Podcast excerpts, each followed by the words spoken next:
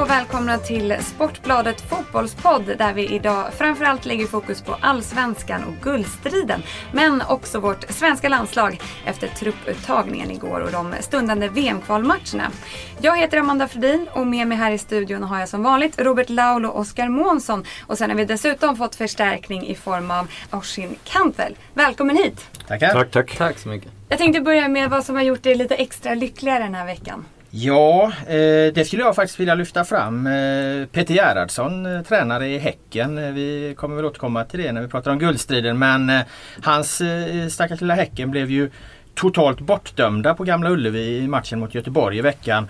Och, och när sådant händer så brukar ju tränare och spelare brukar gå till rasande attacker mot domare. Och, och det kan man ju förstå för det är mycket känslor i luften och så vidare. Men Gerhardsson sitter där på presskonferensen och, och får frågan vad han tyckte om de här domsluten då som, som kostar dem poäng och, och säger att ja, vi tänkte inte så mycket på det. Vi tänkte att vi får gå ut och göra 1-0 istället. Och det gjorde vi. Jag tycker att det ibland går lite till överdrift med, med, med detta rosseri mot domarna som trots allt gör sitt bästa. Och då är det befriande att det finns människor som, som faktiskt visar dem respekt också. Så det har gjort dig lycklig. Det gjorde mig lycklig. Oskar?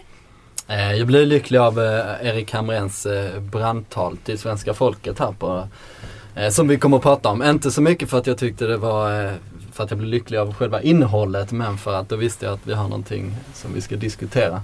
För det krävs en, man, jag vet inte, man behöver dissekera det här talet och analysera det. Förstå, vad det, för att förstå lite vad han egentligen gjorde. My, vi- Mycket, mycket märklig eh, upplevelse. Ja, och det ska vi eh, såklart diskutera lite senare i programmet. Eh, Oshin, vad har gjort dig lycklig den här veckan? Ja, alltså, jag har ju tjatat mig in i det här programmet, inte så mycket för mitt eh, excellenta fotbollskunnande utan för att jag För är... ditt varumärkes skull. Nej, nej men alltså varumärket ord som jag fullständigt avskyr. Nej men för, för, för att jag är fanatisk aik och då är det inte särskilt svårt att, att dra slutsatsen vad jag eh, blir lycklig av. Eh, nämligen eh, AIKs vinst nu senast mot Sundsvall. Det var en svår match. Låg under med 2-1, lyckades vinna. Det var på håret. Så lyckliga är vi. Och vi ger oss direkt in i snacket kring landslaget. För igår var det ju trupputtagning då till VM-kvalmatcherna mot Färöarna och Tyskland. Och som vi nämnde här, Erik Hamrén han höll en väldigt annorlunda presskonferens och inledde med ett brandtal till fansen. Hur ska vi nu tolka det här? Jag tolkar det, förutom att jag blev väldigt överraskad och eh, väldigt förvånad och eh, det har varit presskonferenser i den här eh, Eh, salen i, i tio år som jag har varit med på i på Råsunda. Då. Nu ska jag flytta till Friends Arena så det här var den sista presskonferensen och det blir förmodligen den presskonferens jag alltid kommer att, att minnas. Eh, för att eh, Hamrén ställer sig upp här, riktar sig direkt till supportrarna men säger också att ni journalister, ni får gärna lyssna. Och så håller han ett väldigt populistiskt tal som jag tolkar som att han är oerhört pressad trots att han egentligen inte har så stor anledning att vara pressad. Han har fått lite kritik eh, men alltså det har inte varit någon storm mot honom utan det har varit åsikter i spridda krönikor så som det ska vara kring en förbundskapten.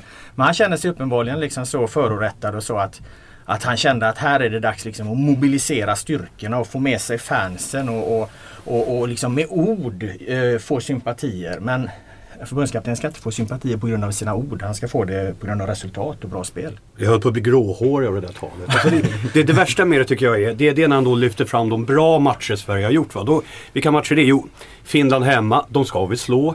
Eh, Holland hemma i kvalet, var ju för all del eh, fantastiskt men Holland var redan klara. Frankrike i sista gruppspelsmatchen.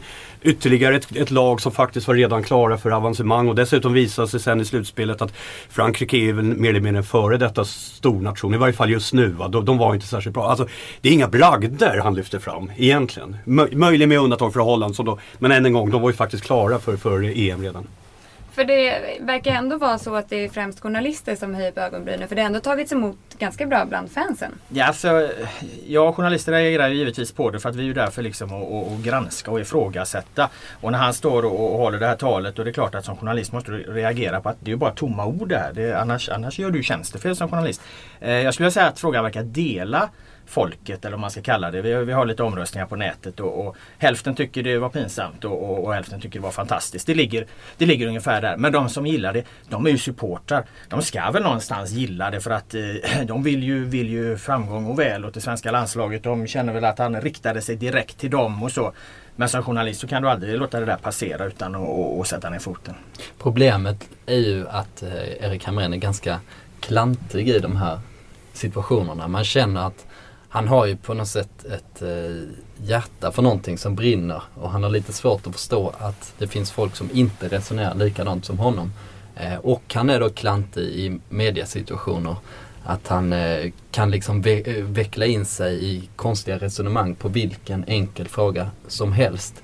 Eh, han säger alltid emot sig själv. Han kan på en presskonferens sitta och säga att eh, man måste vara realistisk, titta på gruppen vi gör, vi är, ett litet fotbollsland. För att sen en minut senare kan han säga Eh, man behöver inte alltid vara så jävla realistisk. Jag kan irritera mig på de som säger det.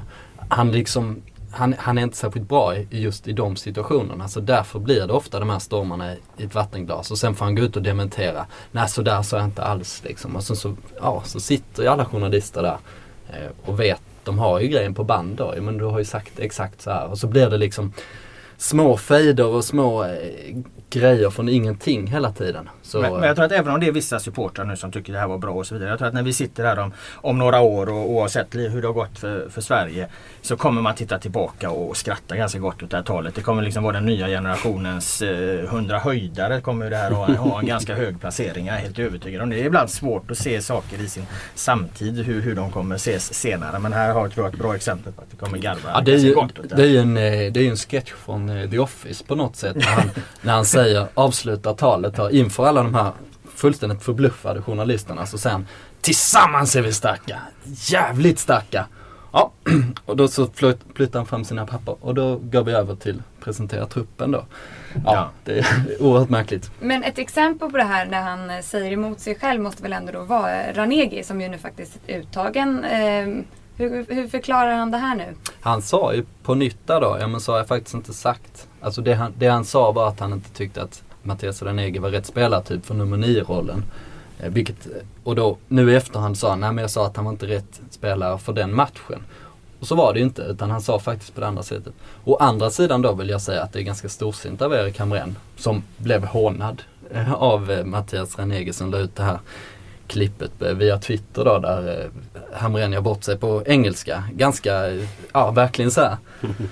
Sticker noll, eller sticker en eh, noll i ballongen där liksom på ett ganska tarvligt sätt. Men det, Hamrén hade inga problem med det. Så det är ju storsint Nej, för jag menar skiter man i hans, eh, bortsett från hans tal nu så, så, tar han ut en intressant trupp. Han väljer att i det här läget som Sverige är i när det har gått eh, spelmässigt knackigt att ta ut en större trupp än vad han brukar. Han brukar ligga på 18-20 man. Nu tog han ut en, liksom en mästerskapstrupp, alltså en 23-mannatrupp då. Eh, där, han, eh, där han får med lite mer folk eh, just för att det finns ett problem på den svenska vänsterkanten. Han får in Tobias Sana just för att Sverige har haft lite problem på anfallssidan. Det finns inte så många form, formstarka forwards förutom Zlatan då. Eh, och då han får in Ranegi där. Så att eh, truppen är ju intressant. Där gör han ju helt rätt. Fotbollsmässigt eh, tycker jag att den här truppen var ganska bra. Så vi ska inte bara sparka på honom. Men för, för den, den är intressant. Ja, jag tycker också det. Lite tveksam om Tobias Sanna är redo redan nu så att säga. Om han, han har ju presterat under väldigt kort tid i, i ett hyperoffensivt Ajax. Eh, men eh, i övrigt tyckte jag Kasaniklic och Ranegi känns ju verkligen som spelare som man eh, borde testa och kanske är aktuella för inhopp då. Och inte minst matchen mot Färöarna ger väl möjligheter att testa lite nytt också. Den, den borde vi vinna med vilket lag vi än eh, ställer på plan. Ja, säg fan inte det. De, de eh, såg mot Kazakstan där. Färöarna låter sämre men så himla mycket sämre eh, tror jag inte de är. Jag vet fan om de till och med liksom ligger bättre till på, på rankingen än Kazakstan. Och de, man brukar tala om att parkera bussen. Och här kommer de parkera varenda fiskebåt som finns på den där ön framför framför eget mål. Va? Och, och, det är klart att ja. Eh, går spelet i baklås alla Kazakstan så, så kan det bli en ny eh, jävligt jobbig match. Kazakstan-matchen var en mardröm. Ja, och det, ja men nu ska vi ut på ett konstgräs där på en vindpinad eh, fiskeö. Liksom. Det, ja, ja. Det, jag, jag, jag, tror... jag, tror... inte att det är läge som du är inne på att testa i en kvalmatch. Däremot så, så, kan man, så, så var det liksom inför den matchen ett bra tillfälle att få med lite nya spelare i truppen. Och sen kanske det kan bli ett inhopp för Tobias Sanna, ett inhopp för Mattias Ranegi om det skulle, om det skulle gå, gå alldeles i baklås. Något som bidrog ytterligare till den här lite konstiga stämningen igår var ju eh, eh, den presentationen som var innan Hamrens. Eh, U21 förbundskaptenen Håkan Eriksson var ju på plats och fick såklart frågor om den här anonyma enkäten. Han verkade väldigt oberörd, eller vad säger ni? Alltså, jag, massmedialt tyckte jag att han skötte det väldigt bra. Han, han höll ett eget anförande där, där han lyfte fram de eh, positiva sidorna med u eh, När han väl fick eh, frågor om det direkta frågor så fredade han sig ett tag innan han till slut eh, kom in på poängen att de faktiskt har haft ett samtal med, med ett så kallat kaptensråd som de då har. Eh, att det här föranleder en diskussion i, i truppen. Så han bekräftade någonstans tyngden i den här enkätens avslöjande utan att han liksom förstärkte den. Så man, om, man ska se, om man ska se det liksom ur, ett, ur ett, hur han skötte det här ur ett mediaperspektiv så gjorde han det eh, alldeles utmärkt. Fast helt oberörd kan han ju inte vara.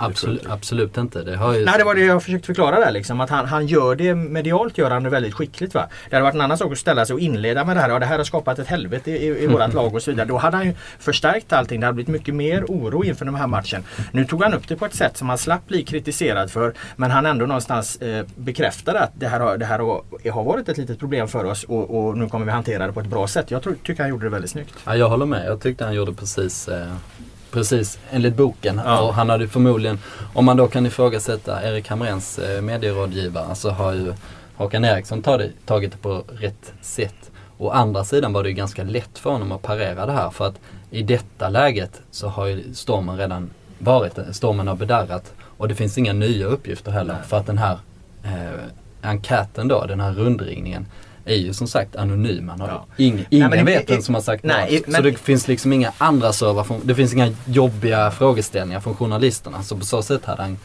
han gjorde rätt men, eh, men det var kanske inte så avancerat. Anon anonyma källor är ju ibland ett måste och, och är ibland bra journalistik. Men det, det är ju när efterdebatten kommer så är det svårare när, när, när, man har förlitat sig till anonyma källor. Jag ifrågasätter inte för fem öre. TV4s eh, enkät och, och, resultat och så vidare.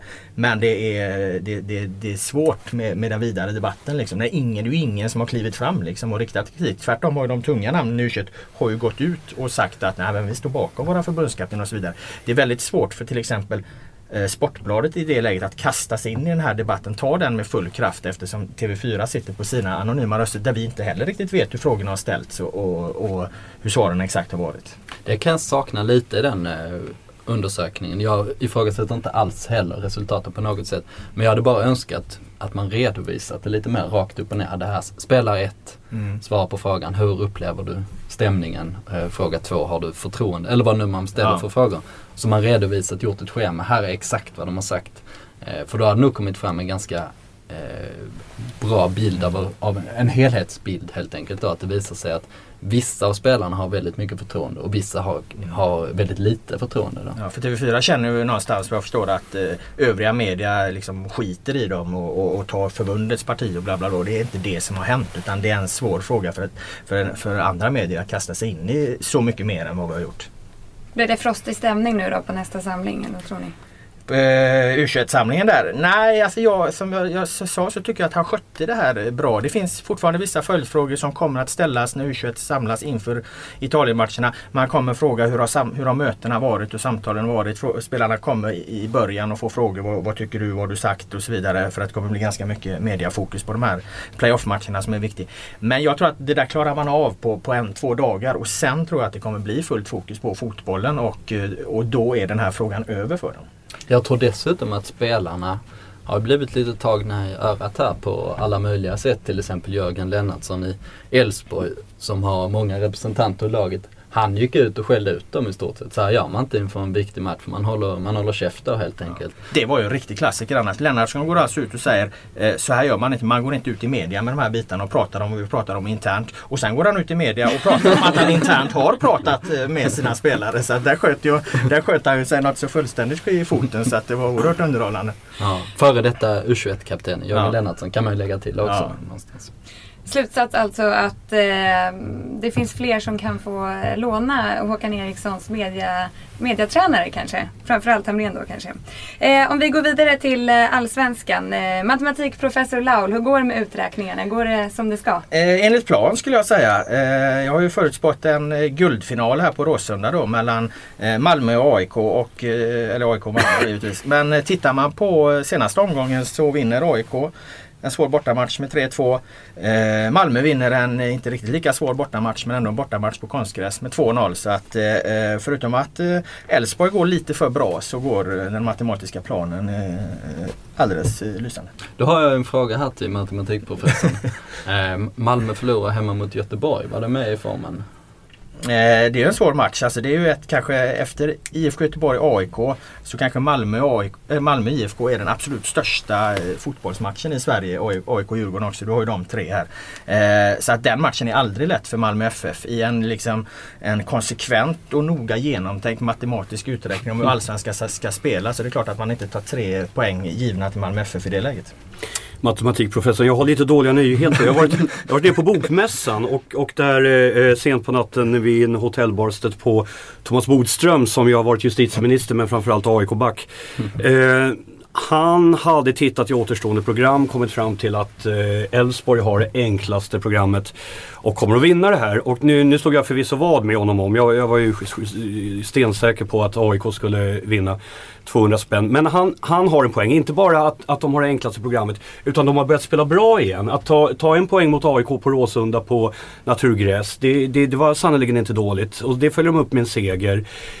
Här, att de har återfått sitt självförtroende i kombination med att de har det enklaste återstående programmet tror jag tyvärr avgör det här. Jag har full respekt för Thomas Bodström som, som eh, före detta försvarsspelare. Kanske inte riktigt lika mycket som justitie, före detta justitieminister. Ja, jag delar den Definitivt ja. inte som fotbollsanalytiker. För att visst, eh, Elfsborg eh, gjorde en, en bra kampinsats. Fick med sig en poäng från Råsunda. De vann mot Örebro, eh, allsvenskans nästjumbo. Men spelet i den matchen lämnade väldigt mycket övrigt att önska. Alltså, Elfsborg hade oerhörda problem att göra mål. Och det har varit en, en tendens mm. hos dem eh, de senaste matcherna. Jag håller helt med honom om när han tittar på det här spelschemat schemat. Herregud, de möter Gais i nästa omgång. Eh, det var som någon, någon, skrev här i något inlägg att det är kanske är bättre att Gais lämnar Rio för då blir det bara tre plusmål till Elfsborg. Det kan ju bli ännu mer om, om de spelar. Men eh, men eh, Elfsborg är skakade i sitt anfallsspel. De har inte ja, det, det, det har du rätt i. Det har du rätt i. Och på Råsunda tror jag AIK hade vunnit betryggande om det inte vore för Anders Svensson som var magnifik den matchen. Ja, mycket bra. Det var han och Elfsborg klarade sig med ett eh, nödrop då kan man säga. Alltså ja. dels att Anders var väldigt bra men eh, man hade lite flyt som fick med sig en pinne där. Eh, kan Blåvitt eh, komma bli avgörande i guldstriden? De har ju eh, vunnit eh, både mot Elfsborg och Malmö nu på senaste och så kryss mot eh, Häcken då. Eh, nästa gång så blir det AIK som står på tur. Kan de bli avgörande framöver? Ja, alltså det, den, den diskussionen är rätt intressant för att nu när det har varit en så tydlig trend att, att Göteborg har vunnit mot Elfsborg, vunnit mot Malmö, eh, tagit poäng av, av Häcken så frågar man sig givetvis, för de ligger ju trots allt i den nedre delen av, av tabellen, vad, vad fan handlar det här om? Och då svarar eh, både Micke Stare då, som IFKs tränare och spelarna ungefär att ja men det är så mycket lättare för oss att tända till eh, i de här matcherna nu när vi möter de här topplagen. Det blir en annan inramning, det blir mycket atmosfär. Det är mycket lättare än när vi vi möter Kalmar, Gävle och så vidare. Och helt plötsligt vips, där har vi ju förklaringen på varför det har gått åt helvete för Blåvitt. Jo, man har ju gått, gått in i den här serien med en alldeles för hög svansföring, en alldeles för hög tro för sig själv, för, på sig själva. För att ett riktigt bra fotbollslag, de måste kunna tända till på samma sätt även om det är Gävle borta. Även om det är Kalmar borta. Alltså, det, det, det, det är det som gör att man överlever i längden i en serie. Så att här tror jag man har mycket av förklaringen till IFKs skrala resultat. För de har ju ett bra, bra lag på, på, på, på pappret. har de en trupp ja. som är betydligt bättre än tabell. Men det, jag tror också att det där stämmer. Men där får i så fall Stare, om det här nu är sant, ta på sig ett betydande ansvar. Själv är jag livrädd för den här bortamatchen. För nu är Göteborg på gång om ett bra lag. Och de här matcherna Göteborg-AIK är ju alltid liksom väldigt klassiska. Göteborg kommer inte vika ner sig. De kommer kämpa till sista jävla blodsdroppen. Får, får mitt AIK med sig en poäng från Göteborg så är jag nöjd. Orsin är livrädd. Men, jag är men, men Alm han säger att han inte är orolig det minsta. Han säger att han ja, men, aldrig oroar sig. Ja, Alm verkar vara en lugn typ. Men lite tror jag att han eh, fejkar. Du tror det? Ja, ja alltså vet inte fan alltså. Eh, Alming är en ganska eh, begåvad människa. För han har jobbat som journalist dessutom. Han är väldigt medveten om hur han ska uttrycka sig. Jag tror inte det finns många tränare som lägger lika mycket energi efter en match. Vilka signaler han ska skicka eh, via medier och TV till sina spelare och sina supportrar. Han tänker, tänker oerhört mycket på det. Det är möjligt att han är lite orolig men eh, i, när han säger det så, så har han en klar tanke om varför han säger det. Och det är väl för att skapa någonstans liksom allmänt lugn bland sina spelare och så vidare. Han har inte så mycket att oroa sig för. Eh, och tittar man på han på bänken, hur han agerar och så. Ja, visst, han kan bli upprörd för domslut och, och reagerar och så. Men, men han är ju inte den som tappar fattningarna totalt. Han är ju inte någon Sören Åkerby liksom som blir uppvisad på läktaren för att något domslut går emot. Så att han, han är ganska Det visar sig inte minst nu eh, hur han coachade laget mot Giffarna. Trots, trots att AIK hamnar i underläge 2-1 ganska långt in i andra halvleken, det ser mörkt ut, så gör han inga byten. Exakt. Då är han ju kolugn. Mycket bra coaching. Och, och, ja, mycket bra coaching. Och han förklarar i efterhand med att det var bra balans i laget, spelarna såg pigga ut. De, många tränare tror jag i det här, det här läget hade börjat slänga in allt de har och liksom bara uh, forcera framåt. Va? Han gjorde ingenting, det gav utdelning. Sen spelade han förstås högt. I händelse av förlust hade han ju fått en jävla kritik. Han har fått löpa gatan också. Ja, ja, ja. så Men man kan ju så Orsvin då som är livrädd, han är mindre begåvad ja, jo, det, det, det, det, det råder ingen som helst tvekan om. Man kan ju säga om, eh, om Alm där, om, om Erik Hamrén är populistisk när han håller det här talet till svenska folket där han berättar att de vill spela en bra fotboll. De ger allt. Eh, och om de släpper in färre mål så eller fler mål så gör vi ju fler och så, och så vidare. Sådana här klyschor staplade på varandra så är Alm eh, raka motsatsen där. Han bryr sig inte eh, det minsta om att vinna enkla poänger.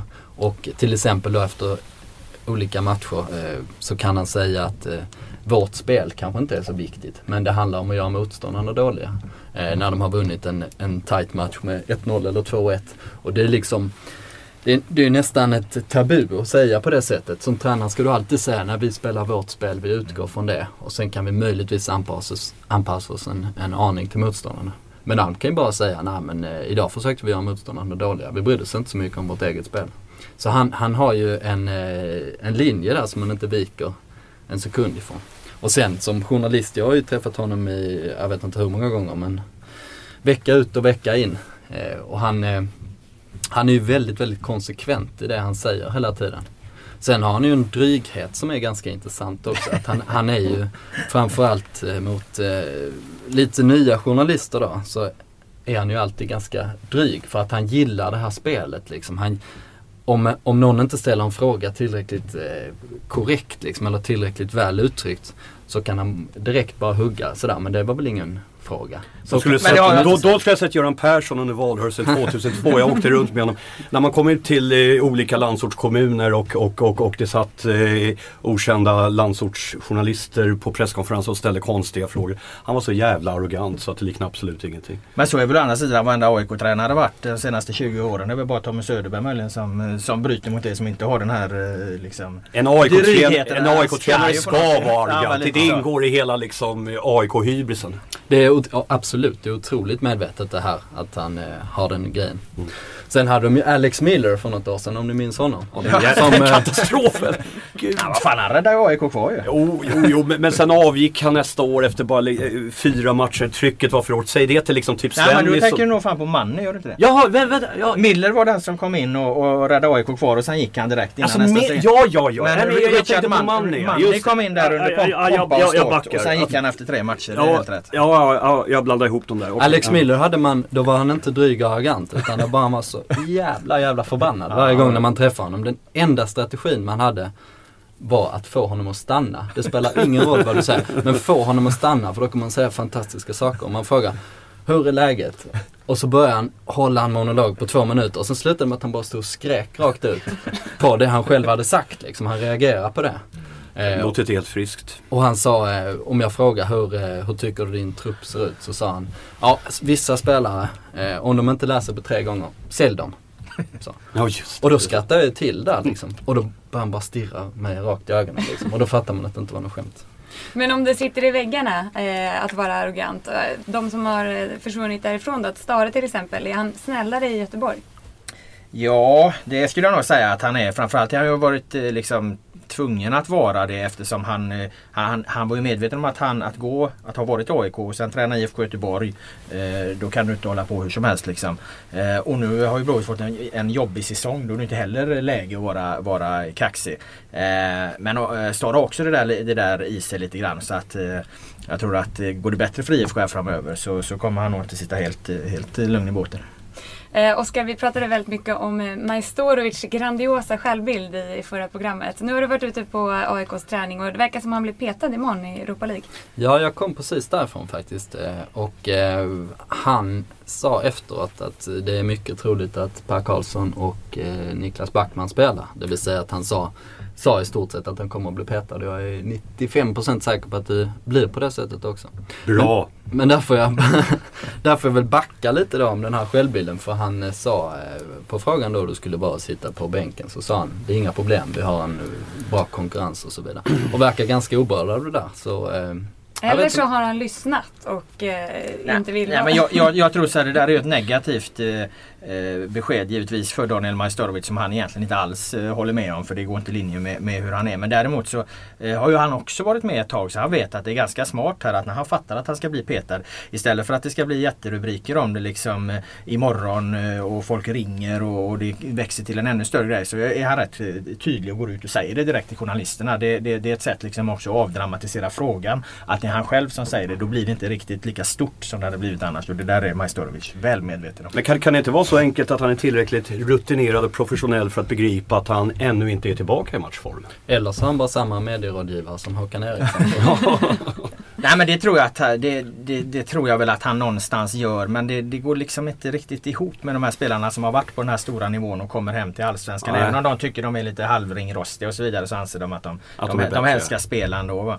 Eh, men hela den här situationen, vi har pratat om det tidigare, det har ju rört runt lite. AIK har ju fått eh, problem med sin defensiva. Alm har pratat om Mm. nu ska vi tillbaka till grunderna och så vidare. Grunderna har ju mycket varit ett fungerande mittbackspar med, med, med Backman och Karlsson där. Så det, det är väl inte fel tänkt att ställa Majstorovic här nu ett tag och låta honom komma tillbaka. Nej, Samtidigt, om man, alltså det pratas ju mycket om, om AIKs defensiv nu och jag håller med. Men i någon mån har i, i flera av de här allsvenska matcherna nu på sistone handlat om utmärkta individuella prestationer som är väldigt, väldigt svårt för liksom vilket försvar som helst att, att, att göra någonting åt. Va? Både mot Norrköping och Giffarna. En, en del väldigt, väldigt svåra saker att klara av. Men eh, du skrek ändå bra, så som AIK-are vill du inte ha Majstorovic Nej men han, han, han är trög, han är långsam. Eh, var det mot Norrköping han kom, han, han bara hade en meter till bollen och... och Elfsborg, ja, det, det, det var, det var Elfsborg alltså. Det, det var helt hemskt att se liksom. Eh, nej men han... eh, nej jag tror inte riktigt på honom just nu. Vi går vidare och eh, kollar lite på det här Göteborgsderbyt som spelades, Blåvitt-Häcken. Efteråt så dömde ju Mikael Stare ut Häckens chanser till guld och han menar att de saknar toppstridserfarenhet, att de har för svag backlinje och för lite hemmastöd. Vad tycker ni? Har han rätt? Jag tror eh, inte så mycket på det. Vanlig, vanligtvis så kan jag köpa såna, den typen av resonemang. Men i, men i Allsvenskan där sju lag har vunnit på sju säsonger så känns det, det finns ju inget lag som har vinnarvana egentligen. Alltså det finns ett par lag som man kan säga att de har liksom toppstridsvana men, men eh, knappt det liksom så eh, jag tror inte det är någon så jättestor skillnad för Häcken eh, och de andra. Att de har lite publik och sånt, det är de eh, däremot väldigt vana vid. Så det tror jag inte. Jag tror, tror de själva tycker att de har ett jävla drag på Rambergsvallen nu när de har 5000 pers som Jag, Ja, och all den här mediauppmärksamheten. Ja. Alltså jag, jag tror att de upplever det som att de befinner sig i ett sånt rus. Alltså de är aldrig vana vid att liksom eh, rikspressen eh, liksom kommer till deras presskonferenser och gör stora rubriker. Och så. Jag tror Häcken blir väldigt svåra här på slutet. Ja, för, ja, men så är det för att jag menar de, de går ju liksom från en publiksiffra då kanske vissa matcher på 2000 personer till en uppemot 5000 personer nu. Så för, för, för dem är ju snarare en, en positiv effekt. Men det här är ju en sån där fråga som Alltså hur, när man ska analysera den i slutändan då kommer man liksom an, använda, då kommer man luta sig mot någonting. Ja det berodde på det, det berodde på det. Liksom. Kommer, blir det AIK eller Malmö som vinner så kommer man säkert liksom ta med i, i sina efteranalyser att det har spelat roll att det här var stora klubbar med vinnarerfarenhet, med, med ett bra publiktryck och så vidare. Eh, så, så att eh, det är väl en lite sån fråga. Medan man med Häcken kan man ju vända på det och säga att här har du ett gäng spelare som inte har varit med tidigare men också, eh, också liksom inte lever under en press på det sättet. Eh, de har ett par av deras viktigaste spelare. De har ju liksom ingen, inte den förankringen till supportrar och, och, och eh, pressen i Sverige, allsvenskan, Waris Majid till exempel, skytteligaledaren. Han går in, han, han tänker överhuvudtaget liksom inte på sina saker. Han går in i varje match och, och lirar. Han, han, för honom är det ju ingen skillnad att de ligger i toppen jämfört med om de hade legat i mitten. Så jag tror också att det kan vara, kanske vara en liten fördel att man är en förening som Häcken i, i den här situationen. Boris Majid spelar ju bara för ett eh, proffskontrakt helt enkelt. Ja, och det är exakt. inget fel i det men han spelar ju för sig själv. Och han var ju väldigt... Ja, men jag menar, då blir han ju obrydd av yttre faktorer som det mycket diskuteras nu som Stare lyfter upp. Jag tror inte man tänker på det sättet riktigt. Det är en drivkraft så god som någon att, Ja. att vilja bli proffs och ekonomiskt oberoende. Ja, vilket eh, inte minst bevisades då när transferfönstret stängde och det fanns något stort bud och eh, Häcken ville ha kvar honom. Tackade nej till budet och han twittrade väldigt surt om människor som sviker det eller vad, nu, eller vad det nu var för någonting. Men, eh, och då säger han, alltså det är klart han spelar för det. Steg ett är att han ska komma, komma till eh, Sverige, komma till Europa. Eh, slå igenom vilket han har då gjort med dunder och brak liksom. Och massa klubbar säkert ville ha honom. Och ja. Men som sagt, ingen fel i det. det är en Han är snart miljonär i Holland eller något sånt. Men eh, Laude skrev ju i veckan att snälla pojkar får inte kyssa någon pokal. Eh, är det Häcken då som är de snälla? Är det, är det som är tjejer? Det ska vara bad boys eller? Kyss. Jag vet, jag vet inte, vad, vad, vad, vad säger du? Nej, man brukar göra något annat med den men eh, vi får väl tänka på att vi kan ha eh, känsliga lyssnare också. Eh, nej men så är det ju generellt att eh, lagen som eh, toppar så här fair play-ligor och så vidare.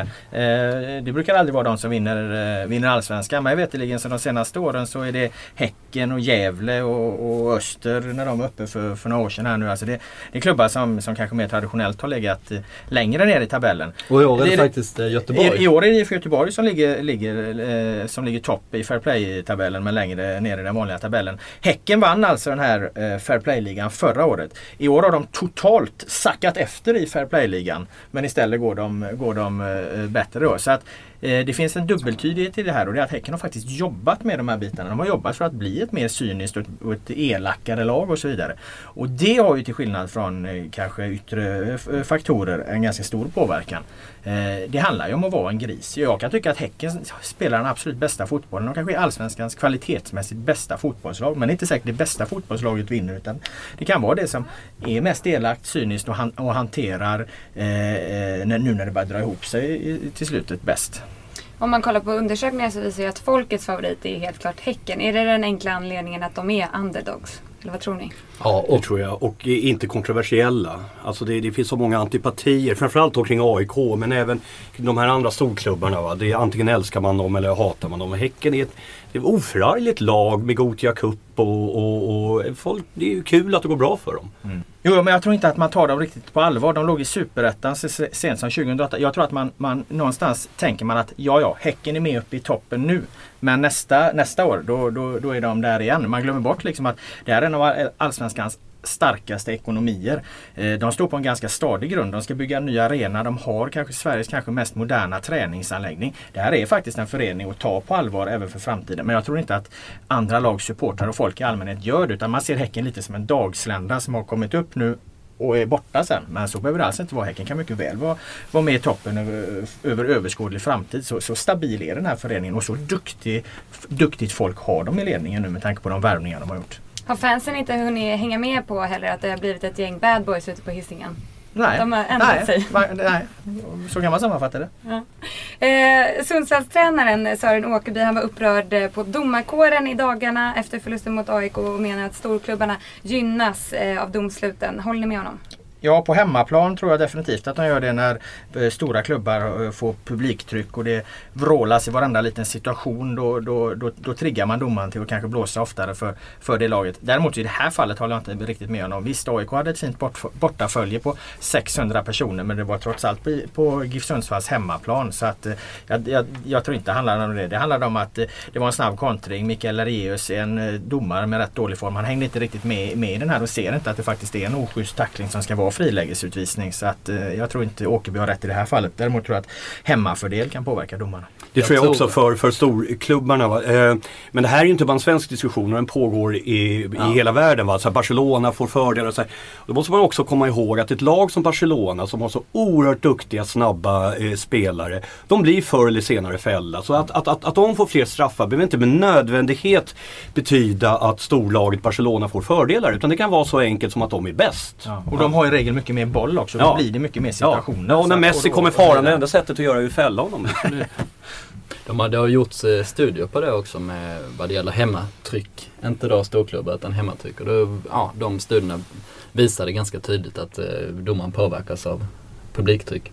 Så Åkerby kan man säga då, om jag får sammanfatta, han hade rätt men i just den här situationen fel.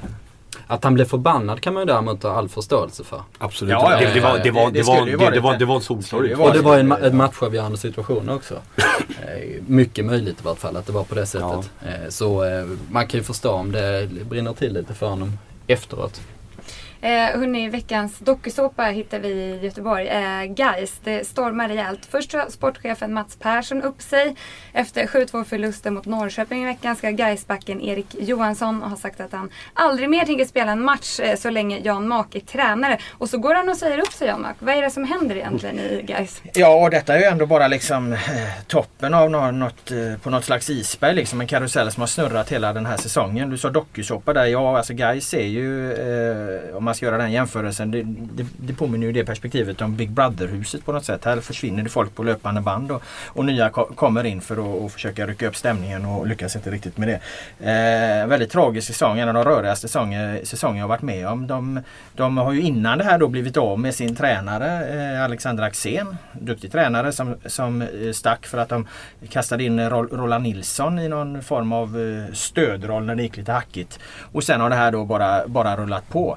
Med en väldigt konstig tränarkonstellation med den här Jan Mak då som var före detta liksom förbundskapten för Seychellerna för några år sedan och en allmänt, eh, en allmänt eh, skum figur. Så att eh, nej det har varit väldigt många felbeslut i Gais som har satt dem i en en olycklig situation och de kommer ju ramla ur Allsvenskan här nu. De har det väldigt kämpigt med ekonomin. Det enda Gais-supportrarna egentligen har att se fram emot är att de har en, en duktig och lovande ungdomsverksamhet. Bra juniorlag och kommer att komma tillbaka tror jag. För där, där finns en grund. Det handlar om att sanera ekonomin för Gais nu i första hand. Va? Men det känns som en klubb som i alla bemärkelser är i fritt fall just nu. Sportsligt, ekonomiskt, eh, ingen harmoni, eh, intriger. Jag tror inte man eh, riktigt eh, greppat hur stort och snabbt därför fallet har gått. Alltså i och med att Gais inte räknas som en storklubb. Men i fjol kom de femma i Allsvenskan. Mm. Eh, De hade några av Allsvenskans mest spännande spelare. De hade Wanderson, Madvan Selig. De hade ett bud på 20 miljoner för Wanders- Wanderson från Helsingborg. Eh, De kunde sålt honom för det. Bestämde sig för att eh, hålla lite för att de tänkte att vi kan få tillbaka, eller vi kan få mer eller åtminstone lika mycket i ett senare skede. Och nu då har de, har de 12 poäng på hela säsongen. De har eh, Wanderson är borta, de har inte fått några pengar för det. Sedlik är borta, de har knappt fått några pengar för det. Alexander Axén då som har varit mannen bakom hela den här eh, uppbyggnaden är borta. Mats Persson då som har gått in och lyckats med massa, han är borta.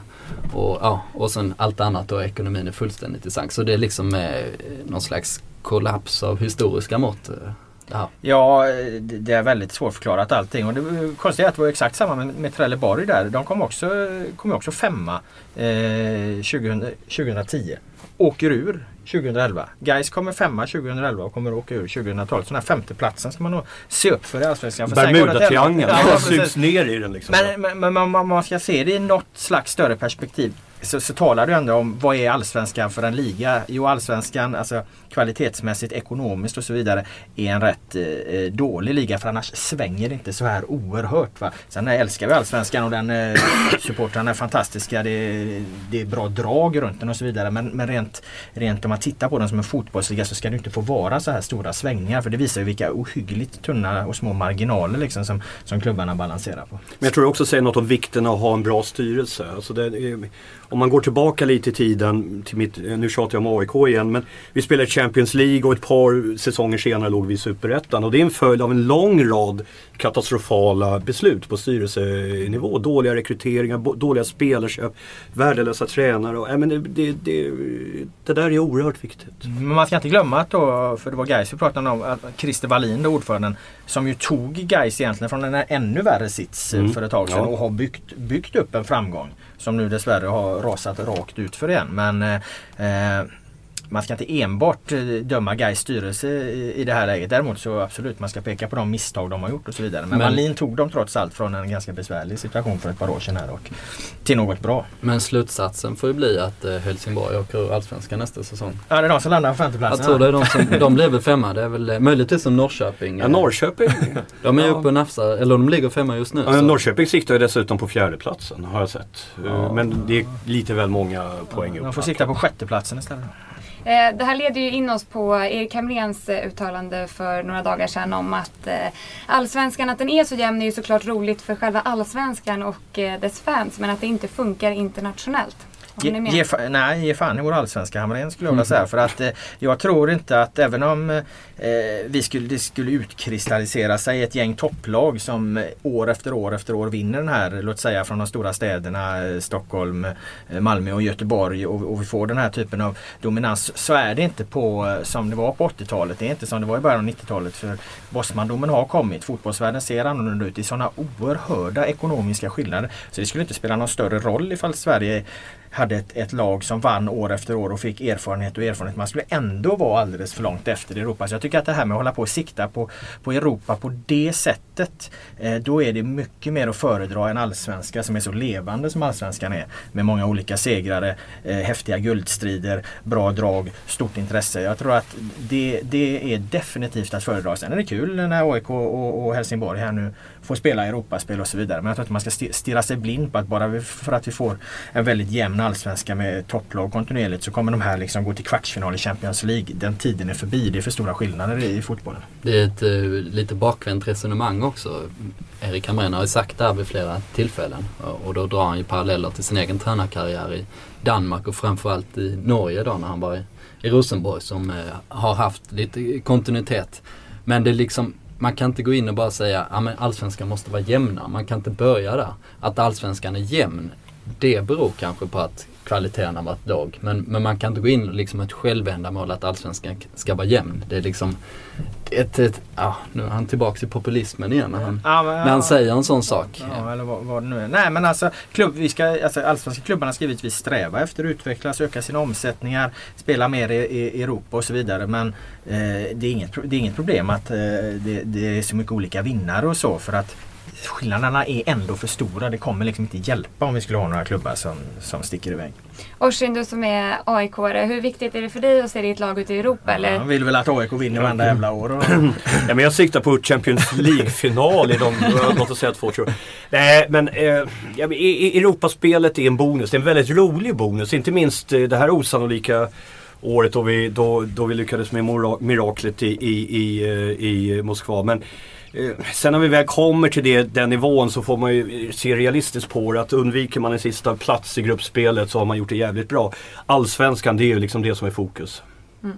Eh, det här Hamréns citat var ju bara ett av många i veckan. Det har varit lite gnabbigt i, i pressen idag tycker jag. Eller den här veckan. Man har sett mycket citat som sticker ut. Har ni, har, tänker ni på något speciellt? Ja, alltså framförallt efter eh, IFK Göteborg-Häcken här då när Micke Stare blandade sig i eh, guldstriden så dömde han ut Häckens chanser där eh, efter noter. Och det här gjorde ju Peter Gerhardsson i i Häcken ganska upprörd. Jag menar Stare pratade om att det var för dålig stämning på Rambergsvallen och att det skulle skada Häcken. Och då Sektstämning det till och med. Ja, jag sökte en sektstämning. Då, sekt, sektstämning sa jag nu. det får jag hoppas att det inte blir. Men sektstämning. Nej, och då fräste Gerhardsson tillbaka eh, när, när fan var Stare på Rambergsvallen senast. Så att eh, de, de har börjat hugga och gnabbas på varandra eh, ganska bra här nu. Eh, Rickard Norling och Mikkel Stare de har ju sin historia eh, sen, sen Norling var, fick kicken från AIK och Stare tog över. Och efter att eh, Stades Göteborg hade tagit poäng av Häcken då var han övertydlig på, på presskonferensen där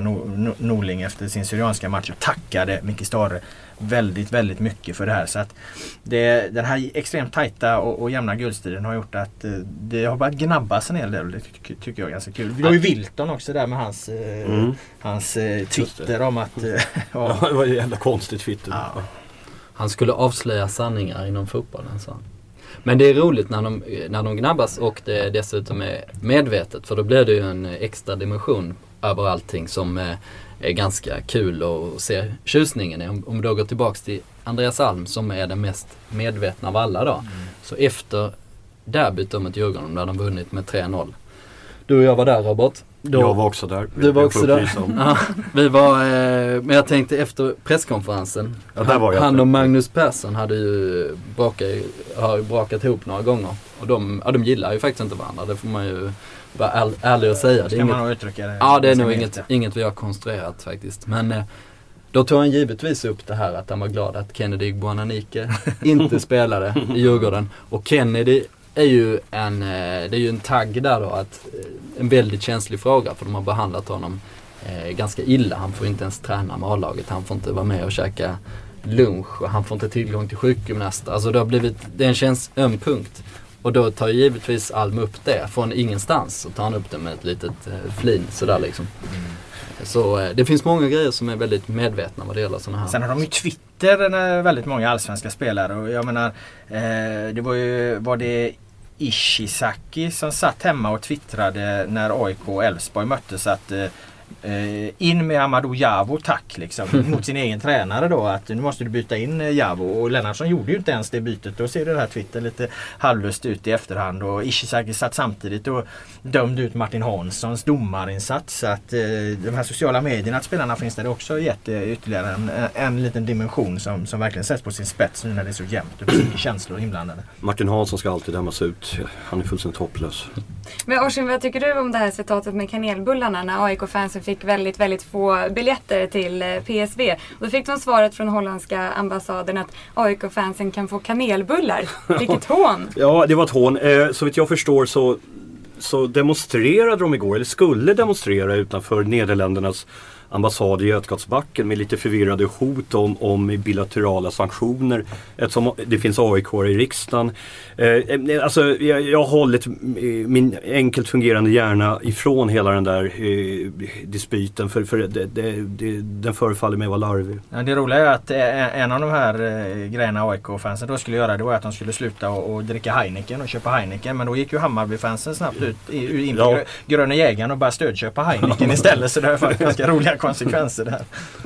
Jag tycker, jag tycker det är kul. Det här jag tycker ja. jag är kul initiativ och, och bra liksom jag menar, i, i grund och botten handlar det ju här om, om jag förstår AIK-supportrarna rätt, så är ju PSV på riktigt oroliga för att det kanske inte kommer så mycket eh, av deras supportrar till den här matchen. Och AIK, det kan då bli att AIK, det blir AIK som dominerar läktarbilden och så vidare. så att, att det, det, är därför de stryper tillgången på biljetter och det är väl alldeles utmärkt. Att AIK, Vilket AIK ibland gör på bortamatcher i, i ja, ja, men jag tycker det är alldeles utmärkt av dem att de, de reagerar och, och försöker, så länge det håller sig på den här nivån, liksom, alltså demonstrera och sjung och, och, och sluta köpa Heineken. Det är inga bekymmer. Nej, det är det inte. Det är inga bekymmer. Eh, Robert, Oskar och Ossin, eh, tack så jättemycket för att ni var med och delade med er av era åsikter idag. Och så tackar vi de som har lyssnat. Gå gärna in på vår Facebook-sida Sportbladets fotbollspodd och tyck till. Och så är vi tillbaka igen nästa vecka. Hoppas ni är med oss då också. Tack och hej!